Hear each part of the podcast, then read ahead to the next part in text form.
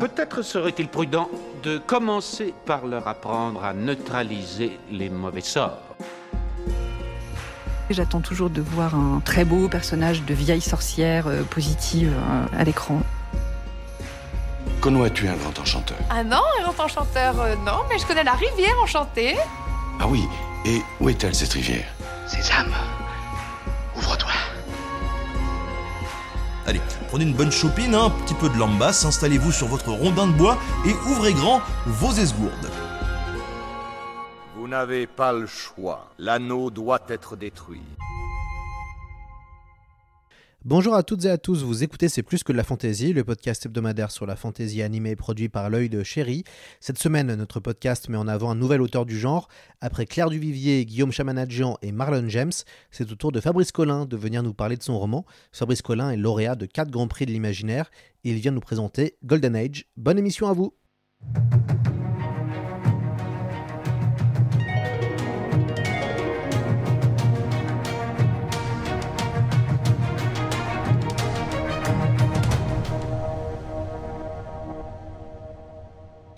Fabrice Collin, bonjour et bienvenue dans C'est plus que de la fantaisie. Bonjour. Mais alors Fabrice, ça fait plaisir de, vous avoir. Ça fait longtemps que, je voulais discuter avec vous et ça tombe bien. Votre euh, roman Golden Age vient tout juste de euh, sortir euh, à la collection Le Rayon Imaginaire. Nous avons eu Brigitte Leblanc il y a quelques semaines qui nous a un peu ça. pitché tout, tout, ça, votre rencontre. moi, j'ai ma première question va être assez simple, Fabrice. Pourquoi revenir dans le game de la fantaisie adulte alors que vous étiez pas mal, je crois, dans la jeunesse? Bah, je crois que Brigitte a, raconté ça un petit peu. Moi, je, bon, j'ai fait autre chose que de l'imaginaire et ça fait une, 10-15 ans que je, fais autre chose pour les, pour les adultes.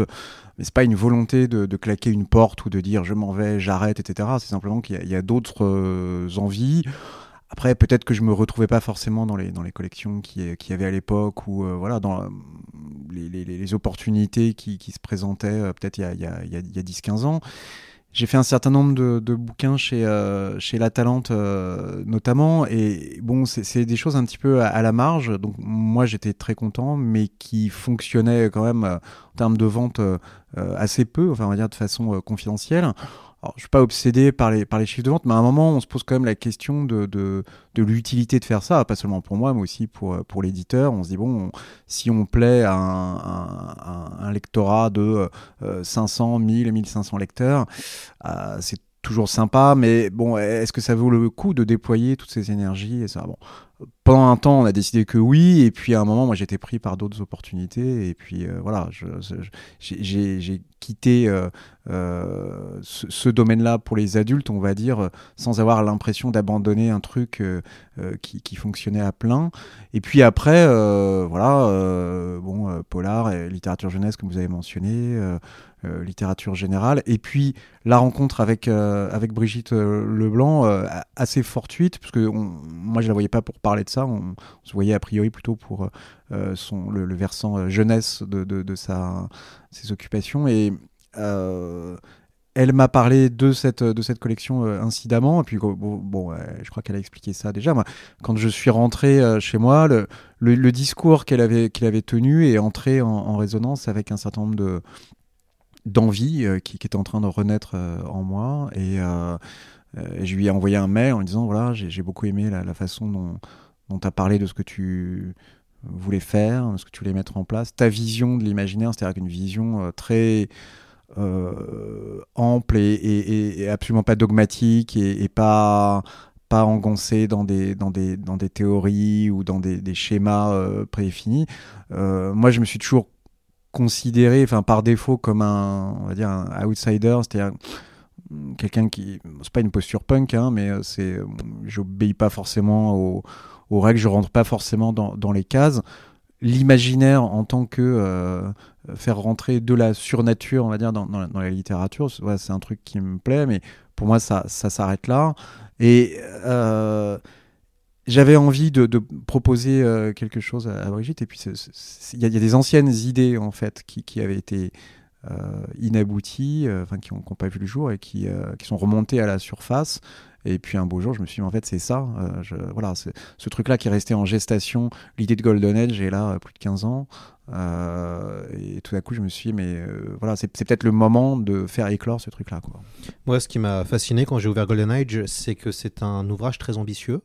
Alors, j'ai la chance de voir passer tout ce qui sort en ce moment en fantaisie française et aussi en SF française. Et quand même, euh, il y a une ambition intellectuelle, il y a une ambition littéraire. Euh, vous êtes un petit peu, euh, je dirais, au-dessus du lot largement.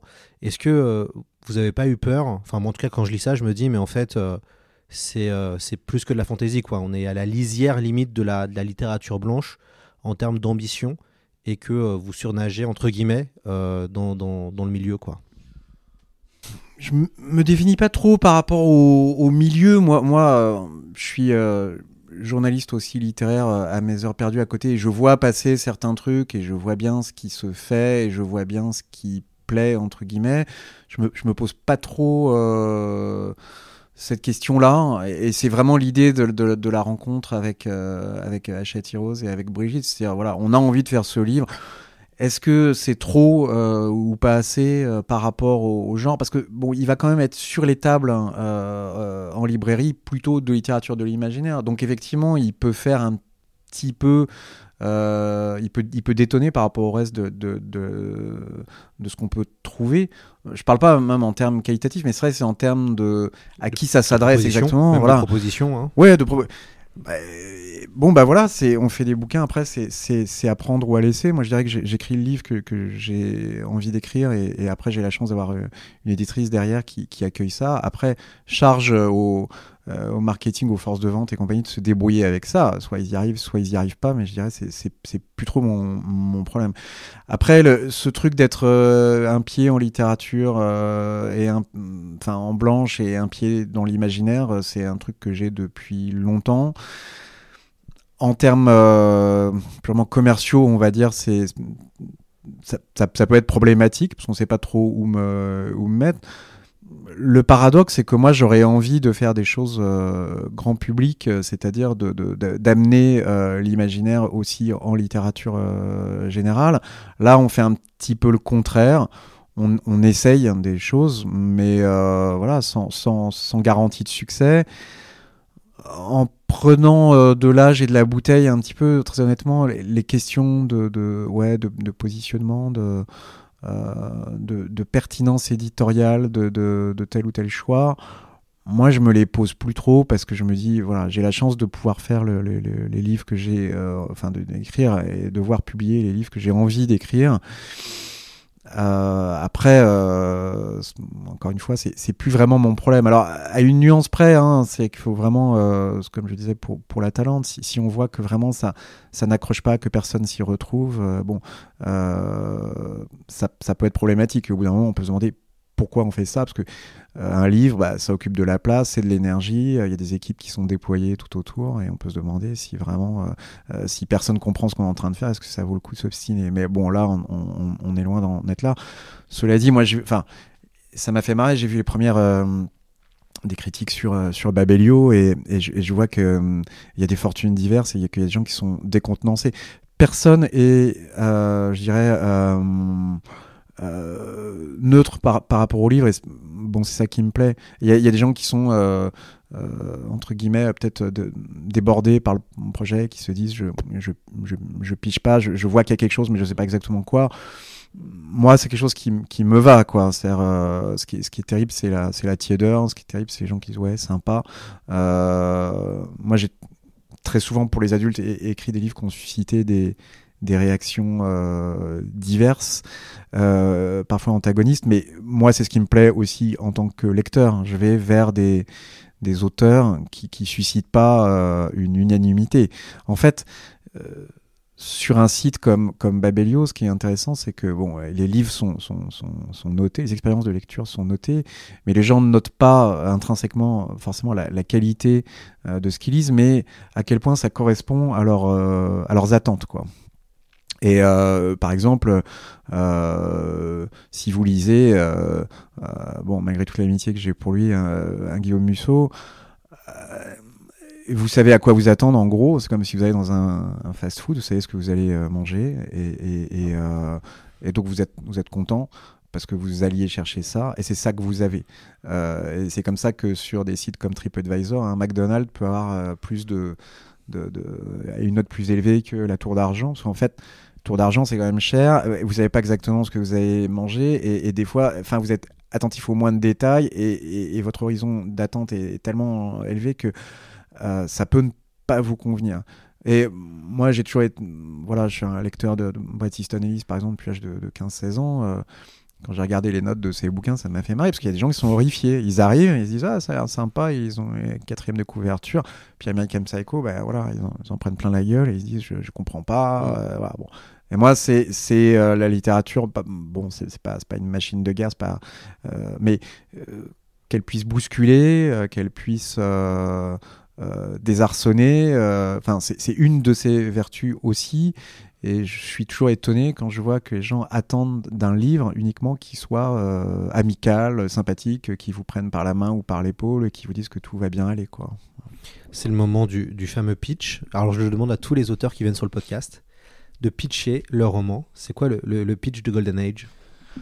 Euh, c'est un livre sur, euh, sur l'inspiration littéraire. Le pitch, c'est euh, quatre auteurs euh, à succès, de littérature, de l'imaginaire, dans une Angleterre euh, un petit peu fantasmée, mais globalement euh, post-édouardienne.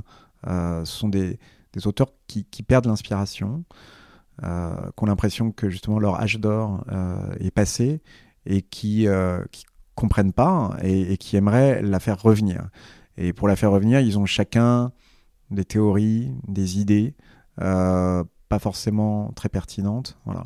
Ça, c'est le, c'est la toile de fond. Et puis, il y a une deuxième intrigue qui se noue à ça, c'est qu'il y a une personne qui arrive pour régler euh, une histoire de, de- passion amoureuse, pour, pour solder quelque chose euh, euh, qui se passe pas très très bien pour elle, euh, et qui arrive au moment où ces quatre auteurs sont réunis euh, dans un manoir pour essayer de faire revenir l'inspiration par des moyens euh, plus ou moins euh, magico-scientifiques. quoi.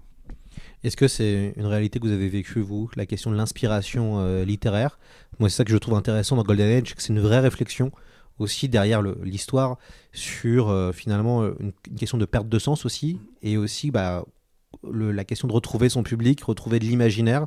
Le, roman parle de ça, moi, je trouve. Oui, alors moi ça me touche pas à titre personnel au sens où j'ai jamais eu de problème d'inspiration. Euh, pour moi, l'écriture, c'est marrant, c'est des, des- questions qui reviennent euh, souvent dans les colloques, etc. Ouais, l'angoisse de la page blanche, etc.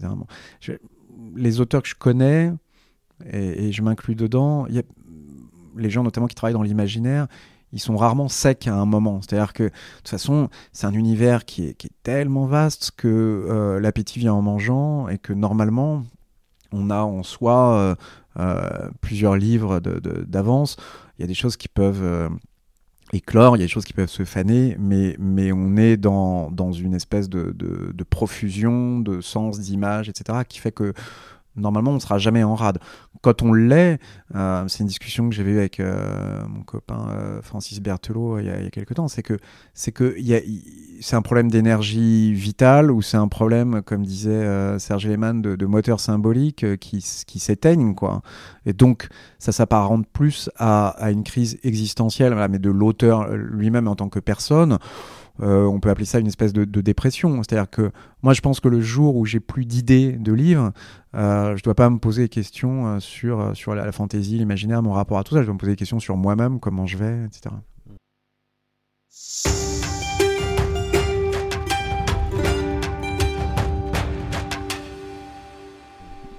Il y a un côté euh, un peu bonbon quand on lit aussi Golden Age, c'est les références quand même, les références à, la, à Shakespeare. Entre autres, euh, vous ouvrez avec euh, un personnage qui s'appelle Puck. Alors, certains auront la référence parmi le podcast. Il y a évidemment, vous reprenez les titres de vos chapitres qui font référence à des titres de, de romans. Et puis, il y a quelques personnages, moi, qui me font penser à des personnages des Sœurs Brontë. Je pense au personnage de James, qui, qui pour moi est, enfin, on dirait un espèce de Heathcliff. Euh, ou, euh, ou un autre personnage des. Euh, pour vous, ça, faisait aussi écho de faire référence à cette littérature euh, anglo-saxonne?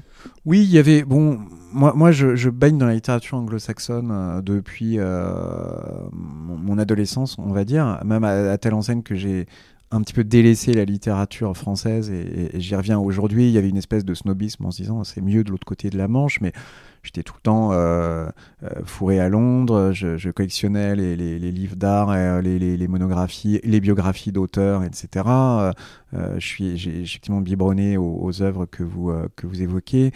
Et il y avait ouais une, une, envie de célébrer ça un petit peu cette cette profusion, cette atmosphère, et puis cette cette, oui, cette tâche d'or, parce qu'après, c'est vrai qu'après euh, euh, 14-18, euh, euh, tout devient, euh, tout change profondément. Euh, un auteur, par exemple, comme, comme Dickens, qui est vraiment le, le, maître des histoires, mais on peut, on peut aussi parler en, en, France de, de gens comme... comme Alexandre Dumas, comme, comme Jules Verne et compagnie, le, pur plaisir, ou comme Victor Hugo, de, de, l'histoire, bah après, voilà, c'est comme si quelque chose avait été un petit peu euh, abîmé. Puis on trouve ça aussi en peinture, c'est-à-dire que on, en, on, en, termine avec euh, euh les pré-raphaélites, etc., les peintres figuratifs. Tout à coup, euh, on peut plus, enfin, plus rien n'est anodin. On peut plus se contenter de dire que le monde est, est beau, qu'on veut célébrer le passé, la mythologie, etc. Parce qu'il y a, y a d'autres choses. Il y a l'horreur de la guerre, et puis évidemment, ça, ça va pas s'arranger.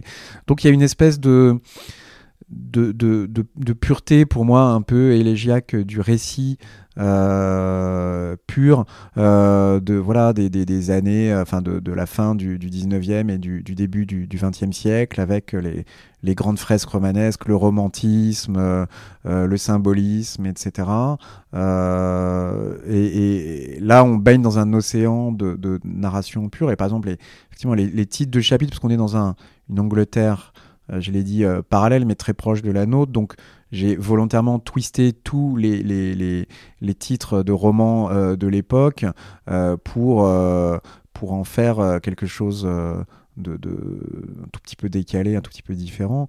Mais c'est évidemment pour rendre, hommage à, tout ça. Parce que, malgré ce que j'ai dit tout à l'heure, voilà, la, volonté d'être euh, bousculé, euh, éventuellement choqué, d'être dans euh, ouais questionné, etc. Il y a, le, plaisir, pour moi, là, je relisais parce qu'il y a une nouvelle traduction des, des Grandes Espérances de, de, Dickens chez Tristram. Bon, bah voilà, c'est c'est un plaisir, quoi. On se, on se baigne dans un, dans un grand fleuve de, de, de narration, puis il n'y a, a, pas grand-chose d'autre à faire que se laisser porter. Quoi. Et puis vous allez vers un genre de l'imaginaire qui est aussi la féerie, mmh. euh, la référence à la féerie, il y a aussi la référence au roi Arthur. Euh, vous allez aussi dans une certaine typologie d'imaginaire euh, qui est aussi très, entre guillemets, euh, british, et qui pourrait être limite à la lisière de l'anecdotique. La féerie, c'est un genre très compliqué, euh, et qui n'est plus vraiment mis à la mode euh, maintenant. Non, non, c'est vrai qu'il y a des il y a des phases, on le voit aussi en, en science-fiction euh, par rapport euh, à notre rapport euh, au monde, à la, réalité, à la peut-être à la, à, la, à la violence, à la douceur, à l'altérité. Enfin, il y a plein de questions comme ça qui, traversent notre société et forcément les imaginaires des auteurs. Et, il y a des moments où on est plus dans telle ou telle tendance.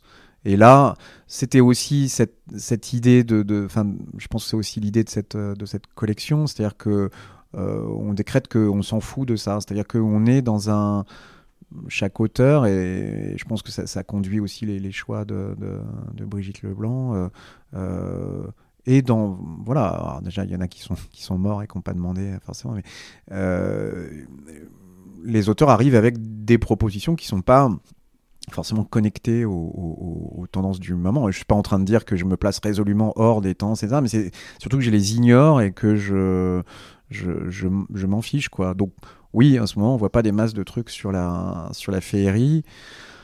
En même temps, c'est aussi un livre sur la féerie qui s'en va, et c'est aussi quelque chose d'assez de, de, actuel. Là, il y, a, enfin, il y a un peu plus d'un siècle qui a passé par rapport à, à, tout ça. Puis on, a l'impression qu'on est toujours un petit peu là-dedans, que les faits n'en finissent pas de partir parce que euh, voilà. Euh, euh, le, rapport euh, de, l'humanité euh, au réel et, je trouve est, déjà est complètement déglingué aujourd'hui et, les et les faits ont, pu leur place euh, là-dedans donc pour moi elles en finissent pas de partir moi j'ai vu aussi un petit clin d'œil à Hugo Pratt avec euh, les Celtics. Je suis un grand, grand fan de Corto Maltese. Et c'est vrai qu'on pense aussi au Celtic, qui est l'album le plus imaginaire, entre guillemets, d'Hugo Pratt, avec toute une séquence, ça se passe à la même période en fait que votre roman, avec toute une séquence de discussion euh, entre les faits qui, qui, vont partir parce que bah, la guerre aussi fait rage la Première Guerre mondiale. Et vous l'avez dit, la Première Guerre mondiale, même si maintenant on a tendance à oublier puisque le temps est passé, mais en termes d'imaginaire, pour les gens, il y a eu, comme vous l'avez très bien dit, un avant et un après. Rien que Tolkien, par exemple, ça a nourri euh, son imaginaire, ce qui a permis après de créer plus tard la fantaisie. Ouais. ouais. Bah, c'est marrant les références à Hugo Pratt, parce que par exemple, enfin, moi les Celtics, je, évidemment je connais, mais par exemple, j'ai jamais lu. Quoi. donc c'est toujours intéressant de voir comment surgissent euh, dans, le, dans, le, dans l'esprit euh, des, des, lecteurs un petit peu euh, avisés, voilà, des, des, connexions avec des choses qui sont de ma part purement fortuites, puisque j'ignorais la, la, teneur de, de, cet ouvrage, mais en revanche, ça veut dire qu'il y a, il y a un air du temps, alors pour le coup qui est, qui est, qui est passé, mais il y, a des, il y a des tropes, il y a des schémas, il y a des choses qu'on retrouve toujours. Et cette idée des faits qui s'en vont, elle, elle, est, elle pas très originale, mais là, il y avait. Je voulais aussi connecter ça à la vie intellectuelle de l'époque, c'est-à-dire que par exemple, je parlais tout à l'heure des, tableaux des, des pré-raphaélites, euh, il y en a qui sont exposés à la, à la tête galerie euh, à Londres, des trucs assez monumentaux. Et moi, je m'intéressais à un moment beaucoup à ces peintres-là. Et j'avais constaté avec stupeur que ces, gens qui avaient pignon sur rue dans les années 1890, etc., qui, étaient presque euh, les, les, rois du pétrole sur la scène artistique, il y a des, des tableaux qui étaient, euh, tombés à des prix absolument ridiculement bas après la, seconde guerre la, la, Première Guerre mondiale. Euh, voilà, on pouvait acheter des, tableaux de Layton à, à 500 livres, ce qui est complètement hallucinant parce qu'il y avait un truc presque euh, impie dans ce qui dans, dans, dans, qu'ils avaient proposé. C'est-à-dire on disait c'est plus le sujet quoi. C'est-à-dire euh, c'est comme si vous commencez à diffuser Winnie l'ourson et qu'il y a Auschwitz derrière et on va vous dire bah peut-être on va peut-être parler d'autre chose. Et puis finalement on se dit euh, bah pourquoi pas? Parce que y a, y a c'est aussi une quelque chose d'intemporel, c'est une douceur, c'est des, des désirs et c'est des choses qui ce serait dommage de, d'acter le fait que ces choses disparaissent et, s'éteignent. Et, c'est aussi le propre de la littérature de vouloir revitaliser tout ça. Quoi. Et puis vous avez aussi connu un golden age, entre, entre guillemets. Euh, vous étiez là au début de la, la fantaisie française. Vous avez été un des témoins et un des acteurs de cette époque-là. Alors pour resituer, on est plutôt dans le milieu des années 90. Euh, ça, bah, on va dire que la première école de fantaisie française arrive au début des années 80, milieu des années 80, avec entre autres la BD qui, qui pousse euh, ça massivement. Puis arrivent les, premiers textes, les premières maisons d'édition euh, spécialisées, La Talente, Mnemos, puis après plus tard Brajlon au début des années 2000. Vous allez connaître aussi l'engouement euh, Harry Potter, l'engouement du Seigneur des Anneaux, 20 ans, plus de 20 ans après. et vous avez aussi connu des moments où on vendait beaucoup. Hein, on arrivait à des, à des, scores de 500 000, 800 000, 1 million d'exemplaires pour Botero et pour d'autres auteurs un peu jeunesse. Qu'est-ce que vous gardez comme souvenir de cette époque où il n'y avait rien finalement et il a fallu tout créer? Bah, déjà, euh, oui, ce que vous évoquez, bon, moi, mon premier éditeur, ça a été Mnemos, et on était euh, avec des gens euh, dont certains sont, sont, toujours sur le, sur, sur le marché aujourd'hui, des gens comme, comme Klotzer, comme, comme Sabrina Calvo, et, Mathieu Gabory, un, peu moins, Pierre Grimbert, enfin voilà, Pierre Pével, des gens pour beaucoup issus du jeu de rôle, souvent, et, et une impression de, de ouais, ouais, bah, pour le coup, pas d'être défricheur, parce que c'est pareil, on arrivait, moi j'ai toujours eu l'impression de débarquer quelque part avec euh, comme principale qualité, je dirais, euh, mon, ignorance et mon innocence. quoi. C'est-à-dire, je sais pas trop ce qu'ils aient fait avant, mais nous là, on a envie de faire ça. C'est quelque chose qu'on peut retrouver un peu dans le, dans le, dans le rock ou euh, à la même époque où il y avait des groupes comme Blur et Oasis. Et bien sûr qu'ils avaient écouté les Beatles, etc. Mais ils proposaient autre chose. Alors on pouvait établir une filiation, mais il revitalisait ça, c'est-à-dire voilà, tous les 20 ans, 30 ans, ça, revient. Et, oui, on entend les Beatles, mais on entend aussi euh, euh, euh la M. Gallagher ou, Damon Albarn, et, c'est des, voix nouvelles et c'est des accords nouveaux, donc euh, on, prend des, des, vieux pots, mais on fait quand même des, nouvelles, des nouveaux plats, des nouvelles soupes. Quoi. Bon. Là, il y avait une exaltation à cette époque-là parce que effectivement bah, il y avait moins de livres quand même dans ces domaines-là, donc ils se vendaient plus. Et je pense que c'était encore plus spectaculaire pour les, les, gens de la génération juste avant nous, les, les euh, Ayerdal, Wagner et compagnie, en SF qui eux faisaient, euh, pon- pondaient du signe euh, chez Fleuve Noir, mais vendaient tous leurs bouquins à, à, à 30 000 exemplaires. Et forcément, bah, après, quand quelqu'un, un milieu palpite comme ça, bon, les gens arrivent. On l'a vu aussi, on l'a vu en, en- dans la littérature de l'imaginaire. Ça s'est professionnalisé entre guillemets. Il y a eu des structures comme Brajlon, mais qui est une émanation à, la base de, de, Mnemos, quoi. Euh, euh, et euh, bah oui, il y a eu une espèce de petite perte d'innocence. Et puis en même temps c'est quelque chose qui est parfaitement normal. Enfin on est dans une économie de marché soudain on se rend compte que ah bah là il y a, ouais il y a, de l'argent à faire. En tout cas il y a de la création à, faire. Les, gens arrivent. On est on est heureux de voir des, nouvelles générations mais c'est vrai que on a l'impression, enfin l'impression que j'ai moi aujourd'hui, c'est que justement en termes de, de, génération, chacun fait un peu son truc dans son coin et c'est très bien, mais il n'y a, plus vraiment d'école, il n'y a plus de, mouvement. euh, bon. quand, on, quand on a commencé, nous, aux, aux éditions de Nemos, avec euh, euh, Gabory et compagnie, Grimbert, etc., on- il y avait eu un article dans Le Monde euh, de, Jacques Baudou qui, à l'époque, euh, euh, était un petit peu la, sommité en la matière, qui nous avait appelé les mousquetaires de l'imaginaire. Enfin, il y avait un truc. Il, nous avait collé un peu une étiquette en disant voilà, il y a des jeunes mecs qui arrivent et qui sont en train de faire des trucs. Et c'est vrai que concrètement, on, on- on bossait ensemble. C'est-à-dire que nous, on était, il y avait quasiment une écurie. Quoi. Moi, je, travaillais dans les, locaux euh, des éditions euh, Nemo. C'est quasiment euh, là-bas que je- j'écrivais mes livres au bar du coin avec Mathieu Gabory et compagnie. Donc on était dans notre petit euh, cinquième arrondissement euh, avec nos, petits rituels, nos, euh, nos virées chez, chez Gibert pour acheter des, des bouquins d'occasion, etc. Nos discussions euh, jusqu'à pas d'heure avec, euh, avec Stéphane Marsan euh, chez lui parce qu'il habitait à côté. euh, bon, euh, nos, nos, nos atermoiements euh, amoureux de l'époque. Donc on, on, on crée un petit peu, euh, enfin il y, y a une, petite société quoi d'auteurs. Et c'est vrai qu'ensuite, chacun est parti vraiment à suivre des trajectoires très très euh, différentes. Euh, euh, bon, Klutzer finalement a, est peut- peut-être celui qui est resté le plus fidèle à, son idée de départ. À- Je dirais pas qu'il qu'il a toujours fait les mêmes livres, mais il a, il a déployé, il s'est déployé par rapport à ça. Pével aussi. Moi, je suis parti dans plein, plein, plein de directions. Euh, a un petit peu disparu euh, sous la surface et revenu après avec, euh, avec d'autres choses. Euh, Calvo a changé et, et, vraiment de, de, braquet et est parti dans des choses très, enfin, assez expérimentales, mais a creusé aussi quand même son, son sillon, que ce soit en termes de, de ligne éditoriale ou de potentiels commerciaux ou de diversité de production. On est tous partis. Enfin, ça, a explosé.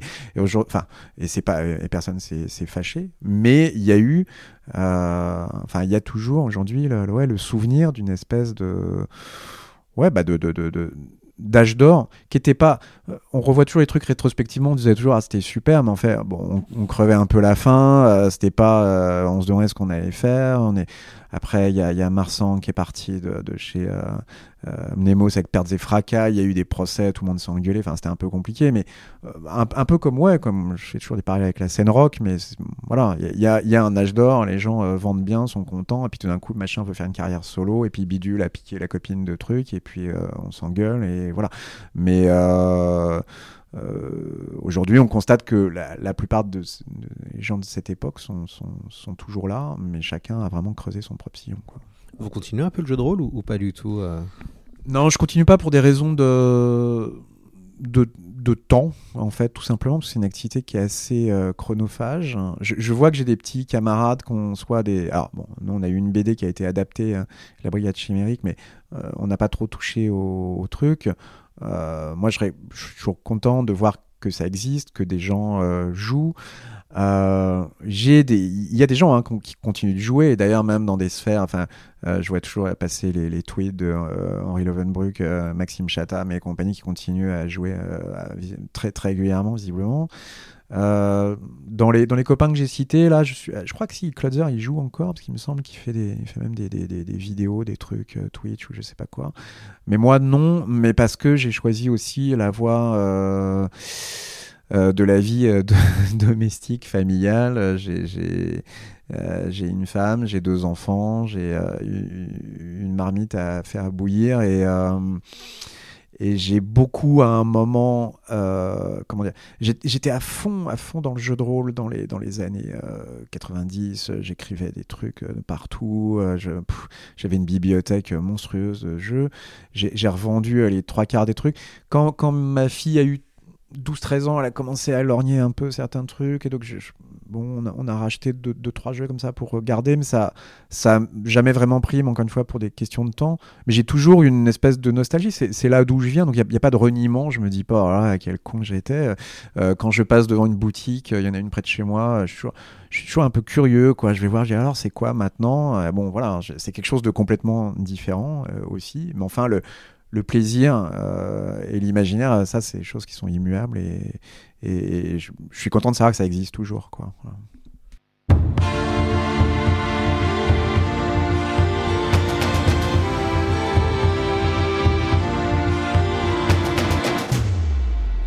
Est-ce que Golden Age vous a donné envie de, replonger de replonger dedans et de, de reproposer de l'imaginaire euh, ambitieuse?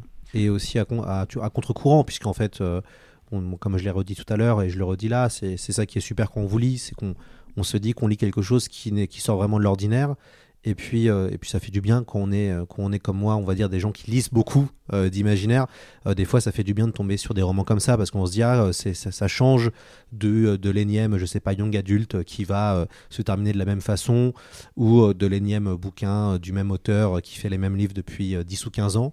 Est-ce que ça vous a donné envie un peu de, de retourner dans, le jeu? Bah, on, a, on a évoqué avec Brigitte Leblanc euh, plusieurs projets. Pour, tout dire, euh, Golden Age n'était pas le livre qui était prévu au départ, parce que quand euh, é- écrit et quand j'ai commencé à avoir une idée euh, de ce que je pouvais faire, euh, il y, a, un an et demi à peu près, je- je- j'ai envoyé un mail où j'ai parlé d'un projet qui est encore plus ancien que ça et qui s'appelle Nemo et qui est euh, un truc extrêmement, ah, pour le coup, enfin je pense que la, construction du livre et le symbolisme du livre, à, à côté Golden Age, c'est vraiment un truc euh, euh, facile. Enfin, je parle pour l'auteur. Euh, euh, Nemo est pas censé être un livre très très compliqué pour le lecteur, mais il est censé être très compliqué pour moi. C'est un projet que je porte depuis une, vingtaine d'années. J'avais failli m'y mettre et failli l'écrire pour la Talente, et, je me suis dit justement à ce moment-là, peut-être le moment est pas venu. Mais le fait que l'idée soit toujours là, c'est quelque chose qui est important. Et j'avais commencé à écrire à l'automne, euh, à me replonger euh, là-dedans avec un appareillage de notes absolument euh, dantesque. Et en fait, c'est le moment où j'ai senti le, truc venir parce qu'on avait une espèce de calendrier. Brigitte voulait vraiment sortir un roman de moi à la rentrée. Et, à un moment, euh, genre en décembre, je lui ai dit, ça- je vais pas y arriver en fait. Euh, Pas en termes, euh, je vais pas y arriver tout court, mais je vais pas y arriver dans le temps qui est imparti. C'est trop. Je vais couvrir mon mur de, de, post-it. Ça, va être, ça va être trop, trop compliqué. C'est pas quelque chose que je vais pouvoir écrire en quelques mois. Donc ça, c'est quelque chose qui est qui est toujours dans ma tête et qui est reporté. Euh, mais c'est quelque chose qui est, censé advenir. Et puis il y a un autre projet aussi, qui est quelque chose d'un peu plus simple, dont il y a déjà une moitié qui a été écrite, qui est encore quelque chose de complètement euh, différent, euh, qui est plus de l'ordre du, conte de fées moderne, avec... voilà, c'est un truc qui se passe à New York avec deux personnages. Et il y aurait deux livres en fait, qui seraient peut-être dans un même coffret ou quelque chose comme ça, qui seraient tête bêche et qui raconteraient pas la même histoire, mais deux parcours de vie avec des personnages qui se rejoignent à, à la fin. Voilà, ça fait partie des, des projets. Quoi. Donc, ça, c'est déjà si je fais ces deux trucs-là, je serais bien occupé. Quoi. vous, vous écrivez tous les jours, vous arrivez à garder une pratique de l'écriture euh, quotidienne? À peu près, mais sur des choses euh, diverses et variées. C'est qu'il y a toujours, il y a, il y a globalement, il y a un roman. Euh, et, et le- reste est pas annexe, mais le reste est euh, euh, peut être géré en même temps. Ça, le gros roman, quand je vais écrire Golden Age, je sais que je vais devoir écrire chaque jour un certain nombre de pages, mais ça va être, je sais pas, 2-3 heures le matin. Et ensuite, il reste du temps dans la journée. Et là, il y a des projets de BD ou il y a des projets de, de séries jeunesse, par exemple, mais pas forcément des, des gros romans. Il y a, D'articles ouais, d'articles. Il y a des trucs euh, alimentaires euh, aussi. euh, et puis il y a rêvasser à des, à des projets futurs. Et tout ça, peut être fait à côté du, du roman. Mais l'activité principale qui mobilise le plus les, les l'énergie émotionnelle, etc., ça, ça va être le roman. Et des fois, je suis en train d'en écrire un, et des fois, pas. Mais là, par exemple, je, je viens de finir un, un- un projet, mais qui a, qui a rien à voir avec tout ça, qui est, une espèce de, biopic sur une aviatrice du début du, siècle euh, dernier, euh, et qui est globalement de la littérature générale. Vous, euh, dans, Golden Age, ce qui est intéressant, c'est la question des dialogues. On, sent que ça a beaucoup d'importance pour vous. Il y a finalement assez peu de descriptions, mais il y a pas mal de dialogues. Alors, certaines séquences de Golden Age, il y a beaucoup de descriptions et on est vraiment immergé, et d'autres, on va avoir beaucoup de dialogues. Pour vous, c'est important l'écriture de les- les- il, faut que ça, il faut que ça résonne Ouais, ouais, c'est important. Euh, c'est souvent plus un truc finalement anglo-saxon pour le coup que, que, que français. Euh, moi, j'aime beaucoup ça. C'est quelque chose qui se travaille. C'est- presque un art à l'intérieur de l'art, c'est-à-dire que euh, ça obéit à certaines règles et, et c'est pas complètement intuitif parce que les gens dans les dialogues parlent pas comme dans la vraie vie et les dialogues ont plusieurs euh, fonctions. Euh, c'est pas seulement des gens euh, qui disent alors comment ça va? Bien ou bien? Ouais ouais ça va bon il faut que ça fasse avancer l'action il faut aussi qu'on en apprenne plus sur les personnages et là-dessus on a on a on a pas mal travaillé après coup avec euh, avec Brigitte après que je lui avais remis le, premier jet elle me disait ah, euh, on ne sent pas forcément les, les euh, les différences entre les entre les personnages dans la façon dont ils dont s'expriment ou pas assez donc voilà on a essayé de travailler sans tomber dans la caricature sur des, des petits détails comme ça. Et, euh, et ouais, ouais, c'est quelque chose que j'ai- j'ai j'ai toujours aimé. Moi, j'ai toujours lorgné un peu du côté de la production euh, télévisuelle notamment, mais bon, ça a jamais rien donné parce que je me suis jamais investi. Mais, mais ça, comment dire, je, suis assez cinéphile quand même, mais pas forcément que les séries télé, euh, mais aussi les, films. Et je, suis vraiment sensible à, l'écriture. Et pour moi, quand c'est pas bien écrit, ça me heurte. Et je me dis, euh, punaise, pourquoi j'écris pas des scénarios de films Parce que mm, des fois, c'est pas très bien foutu. Et par ailleurs, j'ai aussi écrit pour la radio. Et là, c'est intéressant. C'est quasiment que, que des dialogues. Et, pour moi, ça, c'est un, un, un vrai plaisir. Euh, J'avais même à un moment un projet de roman euh, uniquement euh, constitué de dialogues, euh, des trucs un petit peu limites comme ça, mais ouais, c'est quelque chose qui me, qui me plaît bien. quoi. En même temps, vous l'avez bien dit, vous lorgnez aussi du côté euh, américain ou, ou anglais. Je pense à des auteurs comme James Ellroy, euh, où euh, plus on avance euh, dans le, euh, dans le finalement l'équateur de Los Angeles, euh, plus en fait il y a de moins en moins de descriptions pour aller vers du dialogue. Là, je, je- récemment, je suis en train de lire La, La confrérie des mutilés. Euh, c'est pareil, euh, il y a quasiment aucune description. Euh, très très peu, mais c'est que des dialogues. Mhm. Euh, comment vous expliquez que les anglo-saxons, finalement, c'est pas vraiment la grande description euh, épique comme des fois on aimerait bien, parce que c'est aussi très agréable, mais c'est cette musicalité, de l'efficacité du, du parler? Je, je sais pas, c'est une bonne question. C'est peut-être c'est un- peut-être un rapport à la langue. Enfin, enfin c'est peut-être dû à, à certaines spécificités de la langue, mais honnêtement, là, je dois avouer mon incompétence en la matière. Mais c'est vrai que il y a des trucs, par exemple. Dans les dialogues euh, anglo-saxons, dire he said ou she said, etc., tout le temps, c'est pas gênant. Euh, en, France, euh, enfin en français, si. Les- ouais, les règles des, des didascalies sont, pas les mêmes. Et puis j'ai l'impression qu'on a, on a une haute opinion de la littérature et de nous-mêmes de façon générale en, France. Et, les dialogues, on a toujours eu l'impression que c'était un truc qui était un peu, pas, pas, pas vulgaire, mais que c'était une facilité. Ce qui est à mon avis faux. Mais c'est vrai que de temps en temps, je, voilà, je regarde les sélections des, des, euh, ouais, des prix littéraires, etc. Euh, là, euh, euh, je suis en train de lire le, le, le Goncourt là parce que je suis censé en causer. Il y a, il y a par exemple, il y a aucun dialogue dans ce dans ce livre. Et c'est pas c'est pas un reproche et je pense pas que les, les auteurs devraient en mettre. Il n'y a pas besoin d'en mettre. Si c'est pas ce projet-là, euh, voilà. Mais c'est aussi souvent une certaine euh, frange de la littérature française. Je dirais pas qu'elle est auto-centrée, mais c'est on parle beaucoup de thématiques, de trucs intérieurs. Il y a, assez peu de, romans qui embrassent le monde. C'est surtout des romans euh, euh, qui embrassent, enfin où c'est presque l'auteur qui s'embrasse lui-même pour le coup. Et, comme on est beaucoup dans, des choses de ouais de d'intériorité, bah il y a moins de il y a moins de personnages, il n'y a pas de nécessité. euh, Après, vous prenez un truc comme euh, euh, Game of Thrones ou, enfin le, trône de fer ou le Seigneur des Anneaux. Il y a tellement de personnages, c'est- assez difficile de, se passer de dialogue. Ça, serait possible, mais ça serait étrange. Et en même temps, en France, il y a le côté populaire, le, le fait des, de, de grands dialoguistes euh, qui sont souvent liés à la, à la culture populaire. On pense à Michel Audiard, évidemment, mais même quand on lit du San Antonio, Mm. maintenant, euh, c'est assez rigolo de voir, enfin, il y a un côté anachronique très intéressant de voir le nombre d'argots, le nombre de mots que maintenant, en fait, je pense que beaucoup de lecteurs ne, ne comprendraient pas du Ouais, tout. ouais. Et on peut aussi relier ça aussi le côté dialogue et aussi le côté très populaire du grand dialoguiste, euh, qui est souvent connu d'ailleurs. Ouais, ouais. Bah, de toute façon, il y, a- y y toujours un petit snobisme français aussi. euh, euh, C'est-à-dire que des gens comme, euh, comme voilà, des, des films comme Les Tontons Flingueurs, ça n'a pas marché quand c'est sorti. Aujourd'hui, c'est truculent, on redécouvre le plaisir de la langue, etc. Et les dialogues, euh, ça peut être très très chouette. Moi, je, je, je, je ris beaucoup quand je lis des, des, des, romans de, de Wodehouse, par exemple. Enfin, ça fait longtemps que j'en ai pas lu, mais en, en- ouais, en France, il y, a- plus beaucoup de, choses comme ça. Et, euh, quand on.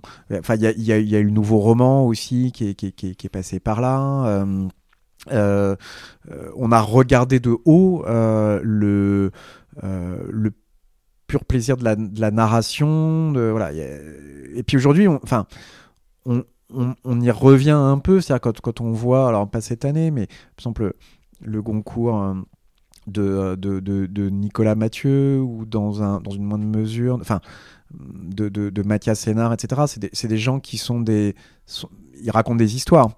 Et alors, ça peut être des histoires euh, actuelles, hein, euh, c'est pas forcément des, des, des, sagas mythologiques ou historiques, etc. Mais euh, on redécouvre que, bah ouais, en tant que lecteur, c'est quand même ça qui nous tient. Et je crois que c'est Michel Houellebecq qui avait fait un papier il y a quelques mois là-dessus en disant. Le livre, c'est quand même c'est la narration. Faut que ça, faut que ça raconte un truc, quoi. Et il y a y y a eu une tendance euh, intellectualisante française à prendre euh, chaque euh, partie de la littérature, les personnages, les dialogues, les décors, etc. En, questionnant ça à chaque fois en disant est-ce que c'est vraiment utile? Est-ce que ça doit se passer vraiment quelque part? Est-ce que est-ce que les personnages c'est un truc qui est intéressant finalement? Est-ce qu'il faut qu'il y ait une action? Bon, on a on a on a déconstruit tout ça. Et c'était un, exercice intellectuel intéressant, et c'est bien d'interroger ces limites-là. Et puis je pense qu'au bout d'un moment, on en revient un peu en se disant Ah, on a essayé de voir s'il fallait des personnages, des décors et des actions. Bah, finalement, ouais, peut-être que ouais, quoi, il, faut. Mais ce qu'on a produit pour découvrir ça, c'est intéressant. Enfin, moi, je comprends les gens, euh, que ce soit euh, Loulipo, que ce soit euh, Rob Griel, le nouveau roman, etc. Tout- tout- Il y, a- il y a eu des trucs euh, intéressants mais dans les grands livres. C'est-à-dire que tout ce qui a été produit un petit peu à la marge dans l'expérimentation, c'est pas forcément des choses qui vont, qui vont rester. Et moi, mes modèles aujourd'hui euh, en littérature, c'est des gens qui arrivent à, raconter euh, des choses de façon, euh, qui s'adressent au grand public et qui en même temps peuvent bousculer ce, ce- grand public. C'est un, bon, un peu le Graal, mais voilà, ces gens comme comme Murakami ou comme euh, comme euh, Joyce Carol Oates ou euh, qui arrivent à faire à produire des, des, des, des- récits à la fois palpitants où il se passe des choses où on apprend aussi des choses où les personnages discutent qui vont pas forcément dans les directions qu'on avait pensé qu'ils iraient. Voilà quoi. Mais nous étant enfin quand je dis nous auteurs euh, en tout cas issus du sérail de l'imaginaire, c'est des questions qui sont euh, jamais vraiment euh, posées. Bien sûr qu'on raconte des histoires, quoi. D'ailleurs, le dernier roman imaginaire qui vous a un peu, euh, un peu marqué? Bah, euh, c'est euh, comment dire? J'ai- bien aimé là ce qui a été fait au. alors, je, je vais euh, écorcher le, le nom, mais euh, Lucaso. la- euh, Romain euh, Lucaso. Ouais. La nuit du faune, Albert ouais. Michel Imaginaire. Voilà, bon ça, j'avoue que ça m'a pas mal. euh, Il y avait un truc euh, Sense of Wonder dans ce, dans ce bouquin. euh, et il y, avait, quelque chose de, ouais, bah, encore une fois, très pur au niveau de l'imaginaire. C'est-à-dire que c'est- un voyage, quoi. Je, je voyais vraiment un peu, ça, ça me rappelait les trucs du planétarium quand j'étais petit, mais puissance euh, 1000, quoi. C'est-à-dire qu'on vous envoie euh, dans l'espace.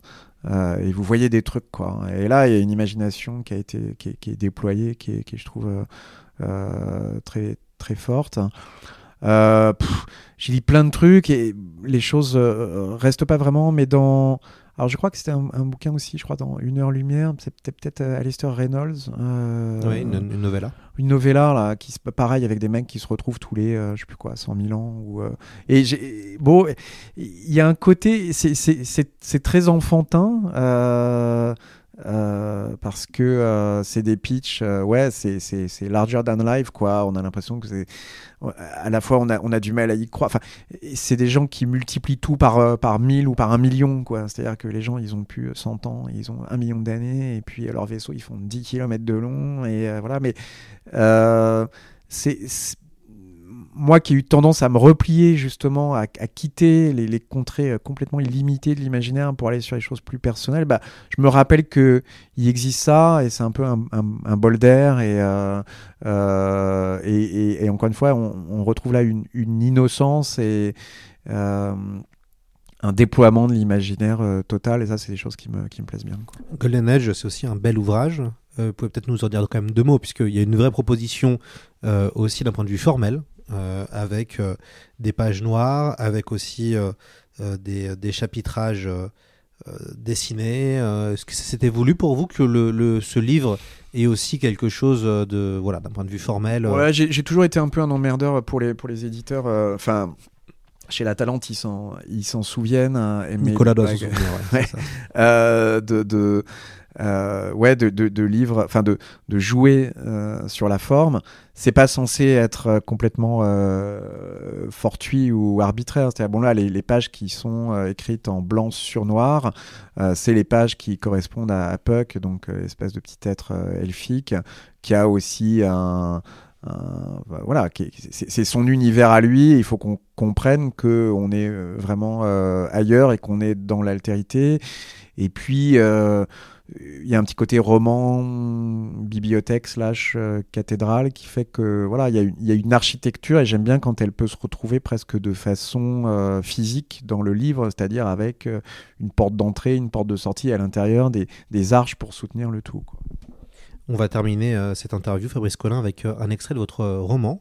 Je vais vous laisser lire quand même peut-être la, première page, plus si vous voulez. Mais, en tout cas, le, roman commence très très fort. D'ailleurs, Frédéric Roussel de, Libération l'a très bien notifié. Euh, je vous laisse euh, lire les, les premières pages ou le début de, de Golden Age. Assis sur une branche haute, les pieds se balançant dans le vide, le petit être frissonna. Marié à l'ombre, né des abysses, il n'avait pas de forme ni d'apparence précise. Il en avait une au vrai que si vous décidiez de le voir.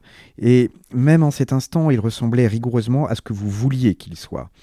Un fagotin léger à culotte bouffante, un hoplique plus ou moins miniature coiffé d'un casque à plumet, un adolescent boudeur vêtu d'un pourpoint orné de fil d'or, voire, c'était la mode ces temps-ci, un diabotin pris à pic au fond orné de cornes, aux sabots fendus et aux poitrails tapissés de boucles ambrées.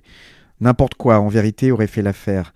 Ainsi de son nom, si les vieux paysans du coin l'appelaient Pouc, d'aucuns plus lettrés ou se croyant poètes préféraient Saint-Argos ou l'homme vert, Billy Blind, Kayloken, l'aimable compère, l'or passe-velours, etc.